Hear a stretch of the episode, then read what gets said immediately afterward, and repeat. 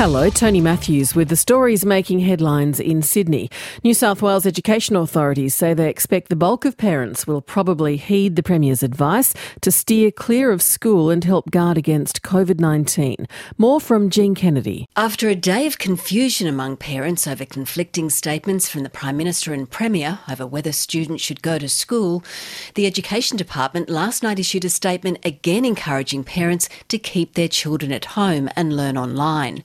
But it says schools will remain open and no child will be turned away. The independent school sector expects up to 80% of students will stay home.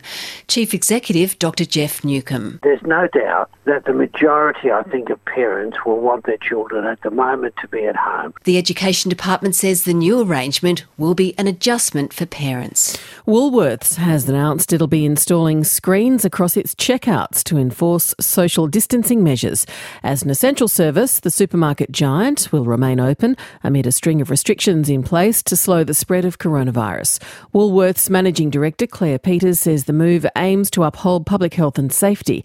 Plexiglass screens have already been installed in two Sydney stores and will be progressively rolled out across every store in the country in the coming weeks.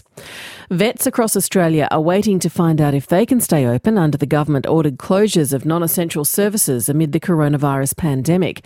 The Australian Veterinary Association is lobbying for vets to be recognised as essential services for their role in agriculture and biosecurity, as well as caring for animals that are sick or in pain.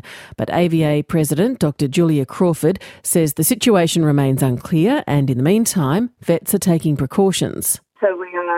Recommending that people ring their vets first before entering practices so that we can just go through some questions to make sure that our staff and our vets will be safe. We have putting in facility to swap over pets in the in the car park. For more details on those stories, go to ABC News Online.